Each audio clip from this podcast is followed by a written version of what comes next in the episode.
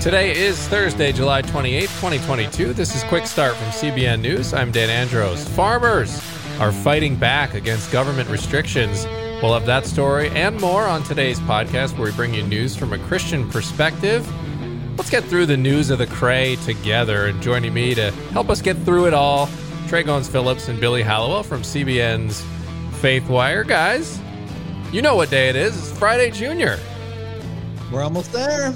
I love Friday Junior. It's it's and calling it Friday Junior, I think, makes it that much better. It needs to be official. day, right? If we can just get Joe Biden or somebody to mandate it that it's Friday Junior, uh, then we'd be all set.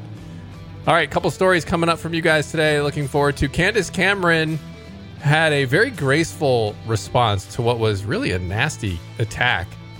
And puberty blockers, aside from the obvious, the FDA is warning about other side effects. And coming up on the main thing today, Dutch farmers, they have caught the eyes of the globe as they're battling against excessive climate related government restrictions. Could it be coming to America too? Similar restrictions. CBN's Dale Hurd has the details, but First up today are headlines going on over on CBNNews.com.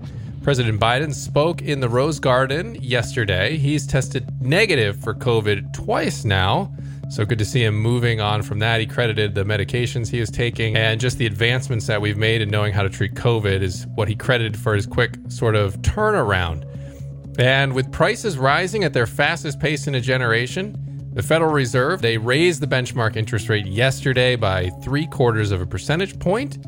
That is just the latest move as these prices continue to soar and provide pain for consumers everywhere across the country. Well, the ladies on The View had to apologize again for defamatory remarks made against TPUSA. They said that neo Nazis were part of their rally when really TPUSA had consistently denounced them, tr- put out a statement saying they were trying to get them out of there. And so The View was forced to apologize, but then they made the, essentially the same claim again during the apology. And so they've had to apologize a second time. And so that whole saga has been playing out um, over this week. Pastor Artur Pawlowski, you may recall the name from this viral video of him shooing Canadian health authorities away. If you guys remember that one, where he's calling them Nazis and he ended up actually turning them away. Well, he since then he had been arrested multiple times for feeding homeless people and continuing to have services and things of that nature during the pandemic, during the COVID lockdowns. Well, he won his appeals case against the Alberta Health Services for being fined, arrested, jailed, all those things I mentioned there during the lockdown. And he was awarded $15,733. So those are just some of the headlines happening today. You can check out more over at cbnnews.com puberty blockers. Aside from the obvious, the FDA is now issuing some other warnings about different side effects going on there. Trey, uh, what is happening here? So the FDA has quietly added a warning to off-label medications that have become known, uh, at least in our our modern cultural vernacular, as puberty blockers, uh, saying that they actually come with a serious risk for minors in particular who are taking them uh, as part of transgender treatments for gender dysphoria. Uh, so the government agency identified six cases in females between the ages of 5 and 12 who are taking the drugs, uh, noting that they presented a quote, a plausible association uh, between the hormone therapies and swelling in the brain. So a spokesperson for the FDA told Formulary Watch the agency considered the cases clinically serious and, based on these reviews, determined that pseudotumor cerebri, uh, which is described by the Mayo Clinic as the spontaneous increase in pressure to the brain, uh, should be added as a warning and precaution in, in product labeling for all puberty blocker formulations approved for use in pediatric patients. So we also know that this is not really new. This is the first time that the FDA has has put a warning, slapped a warning on these off-label medications. But the problems have existed for a long time with bone density, for example, or the increased likelihood of developing certain kinds of cancers. Uh, plus all kinds of things that we don't know at this point because the reality, whether we want to acknowledge it or not, is that puberty blockers are 100% experimental, uh, and it's an experiment that we're conducting on kids. Uh, so all of this matters for a whole bunch of reasons. But before we open it up for discussion, I want to say uh, probably the number one reason that this is making so much news, guys, right now, uh, is because it flies in the face of what U.S. Uh, Secretary of Health, Assistant Secretary of Health Rachel Levine, who is a, a man, identifies as a transgender woman, uh, recently said about just how safe she said these puberty blockers are for kids. Uh, in late June, she said, quote, there is no argument among medical professionals against using these uh, puberty blockers in kids and said that they're 100% safe. She said every major medical association agrees gender affirming care is life saving, medically necessary, age appropriate, and a critical tool for healthcare providers. So, you know, these, these two statements, interestingly, both from the federal government, uh, are completely contradictory. It's a very radical sort of idea. And even their own government, as you mentioned there, Trey, has got mixed views on it. I mean, how are people reacting to this? This? It just came out. So that's something that I think people are are still reacting to. Uh, but I think there's a lot of kind of I, I told you so uh, moments happening right now. There are people, uh, conservatives in particular, and obviously Christians, uh, since we know uh, the way God designed us sexually and, and our identity and all of that stuff. I think people are, are kind of saying, couldn't you see the writing on the wall? Didn't you realize that stopping the natural progression of puberty uh, was going to come with some serious consequences? So I don't know. I'm hoping maybe uh, that this will be a, a, moment where people will uh, will reconsider: should we be conducting this experiment on kids in particular? If an adult wants to make this decision to do whatever they want, fine. Uh, but doing this to kids is a whole different ballgame. Yeah, we've made this like diabolical turn toward this, and the administration did really just in the past few months. And I think watching that happen has been troubling. But seeing this, to me, this should be the bell. The bells should be going off. The sirens should be going off. I don't know though. I'm I'm skeptical that that it will make a difference. Yeah, it does seem like there's just uh, really we're becoming this divided country on how we see these things. Just not even just oh we have different views. Just radically different views. I mean, one side can't fathom as a parent doing this to your children, while the other side's just going out of their way, falling all over themselves to make sure that they're trying to have their child be like their quote unquote authentic self. All right, Trey, thanks for that one. Well, Candace Cameron is responding in a really graceful way to honestly, Billy, this was this was a pretty nasty attack. Yeah, you know, it's Jojo Siwa. This is the YouTuber, the performer. She was on her TikTok account and she posted this video on Sunday with all different descriptors for different celebrities. Um, and you know, in this, she had one for the rudest celebrity she had ever met. And she flashed a picture of Candace Cameron Bure. And so, you know, usually these things might go unnoticed, but JoJo's a celebrity too. And next thing you know, this thing's gone viral. It's got 20 million views. And it caused, I think, a lot of consternation probably for Candace because suddenly she's in the headlines as being the rudest person. And Candace is somebody who she's a friend of, of the show here. She's somebody we we know is always very kind and she speaks out on her faith. And so you had this crazy sort of scenario. And what's interesting is that Candace had a couple of options, right? She could have gotten angry, she could have gotten frustrated, she could have responded publicly. Um, but what she chose to do was to get in touch.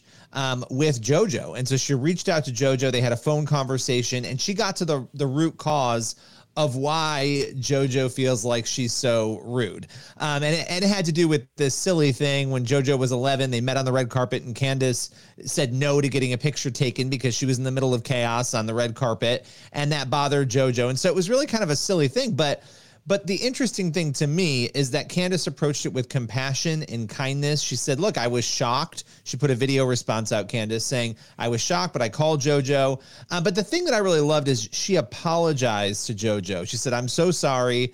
Please know, especially as a mom, it breaks my heart that I made you feel that way. And so, even though it was a minor thing, Candace did the right thing, spoke to her, apologized, had a great conversation with her, and then had a message for everybody else. You know, she basically said, Look, whatever you put out there has an impact on other people. And so be careful what you say because this this had a big impact on her. We all have interactions where maybe we aren't in the best mood and maybe we're not super friendly that day. I mean candace if she was on a red carpet sounds like she was probably busy. So it's a little extreme to call this being the rudest celebrity. I mean, I would imagine there are people that I've heard a lot of stories from Hollywood on people going unhinged on sets and stuff. It seems like just not taking a picture seems like a pretty minor offense Candace seems like she's a pretty well liked person in the industry. You, you haven't heard rumors or comments like going around that oh that this is the this is the reputation that that she has. So it just seemed very out of character, and, and it was good that she handled that in a way that was really kind of biblical, just going right to the person instead of you know repeat putting her on blast in in reverse. Yeah, I mean, good for Candace too for being willing to to put her neck out there and just talk directly to JoJo because I know in this like media landscape that we have this social media landscape, I should say, like w- whenever there's any sort of um, uh, confrontation or a dust up between two celebrities, uh, I think the media is constantly pulling you. Well, don't talk directly to them. Come and talk to us. Yeah. You know, be on Entertainment Tonight or come on The View and and trash her, The View, yeah. uh, trash her right back.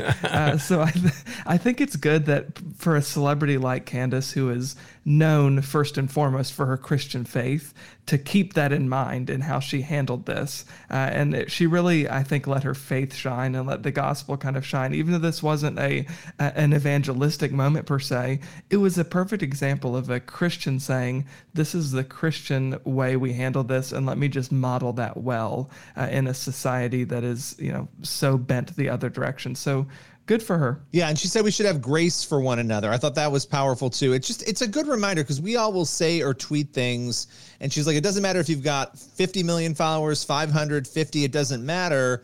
You have an impact on the people around you, and that I think that's a message for JoJo in this too, right? But for all of us that we're careful what we say because it can have an impact on others. Absolutely, absolutely. Good conversation there, guys. Good topic, and uh, glad we got to go through it a little bit here.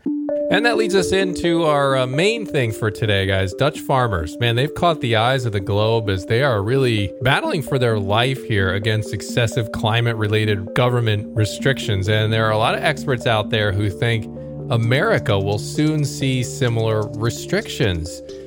CBN's Dale Hurd has the details for today's main thing. The most efficient system in history of growing food and getting it to consumers, modern farming is under attack, blamed for causing climate change. The world has watched as Dutch farmers fight for their economic survival against demands that they shrink their operations to suit the government's climate change agenda. The government has told farmers to cut ammonia emissions by 50%, and those near protected areas must reduce their operations by as much as 95%. Or they must sell their land to the government and face a lifetime ban from farming. Farmers responded by spraying government buildings with manure, and police shot at this 16 year old boy. Jos Ubels, vice president of the Farmers Defense Force in the Netherlands, tells us negotiations are not going anywhere, and a bad situation is continuing to escalate. We are fighting for our rights to, to produce and to live as a human being in our country in a democracy where we have the right to go on the street to protest against legislations and we have the right to produce uh, via our permits. If you check our production rates and how we work, uh, we produce very high level, very high skill, uh, good healthy food, traceable, uh, all with a little environmental impact. Farmers around the world who are also seeing their way of life under attack have demonstrated in solidarity. American farmers who are already subject to a host of regulations could face even more restrictions. But politicians should view what happened in Sri Lanka as a cautionary tale. Sri Lanka's ban of chemical fertilizers in farming caused the struggling nation's agricultural sector and then its economy to collapse. It ended with protesters frolicking in the presidential swimming pool after the nation's leader fled the country. Sri Lanka was supposed to be the poster child of modern organic farming. The World Economic Forum even proudly posted this article about Sri Lanka's future success, written by the Prime Minister whose house was set on fire by protesters. Parts of the world already face famine because of a shortage of chemical fertilizer due to Russia's invasion of Ukraine. The same kind of fertilizer environmentalists want to reduce. Washington attorney Gary Baise, who helped start the Environmental Protection Agency in 1970 and now says it should be abolished because it's Orwellian, owns 11 farms in Illinois. He calls what the Dutch government is trying to do to its farming sector madness and sees signs a similar movement is coming to the U.S. It's uh, agriculture is an easy target, uh, both from the animal standpoint and from uh, guys like me who uh, put a lot of anhydrous ammonia on their corn crop. Uh, they're going after methane, uh, which is belched by cows. Uh, you know, AOC has it wrong. Uh, they do not FART the methane; they belch it. Baise believes the era of cheap food at the grocery store is over, not just from inflation, but because of growing environmental regulations on farming and says Sri Lanka should be a warning to leaders who want to experiment with food production. That's what happens when you don't have food. Nevertheless, the Biden administration appears to be coming after farmers. Steve Milloy, editor of the website junkscience.com, writes that a new study by the EPA claims that farm dust kills 17,000 Americans per year the same EPA standards that basically killed the coal industry. These are people who want to control every aspect of our lives, and that includes you know, energy production and use and food use. You know, they believe food production is a major contributor to, you know, global warming. They're not going to give up agriculture. They don't like agriculture. Former U.S. Ambassador to the Netherlands, Pete Hoekstra, says if the Dutch government wins this battle against its farmers, who are the second largest exporters of agricultural products in the world behind the United States, it will only make the global food shortage worse. The Dutch will not ex- experience food shortages, but there may be other parts of the world that will because you know, this food is going to go away. Any government willing to risk its food supply in order to fight climate change might want to keep Sri Lanka in mind. Dale Hurd, CBN News. All right, Dale, thank you so much for that. That leaves us with time, guys, for one last thing. And this adoption, I'm always up for a good adoption story, but this one is has so many twists and turns in it I love it. This was a Utah man. He was put up for adoption 20 years ago. He's been searching for his birth mother for quite some time, and the way they are reunited was pretty remarkable. Yeah, I think that you know the fact that he, the mother, in fact, was just messaging on uh, on Facebook uh, that she found her or found him is really cool. Uh, and then when they find out that he volunteers at the same hospital she works at, uh, it's just incredible the way that worked out. Indeed, that's amazing. I love how God does that. Yeah, it's like he's showing off, giving you more goodness than you deserve, and and just right? making it evident, and it's so cool. So, and also too that he he thanked her very much for yeah um making that choice to not terminate the pregnancy when she was younger, and you know look what happens when you give life a chance. Amazing stuff. So, all right, that is all the time we have for today's podcast. As always, head on over to cbnnews.com, faithwire.com for more news from a Christian perspective.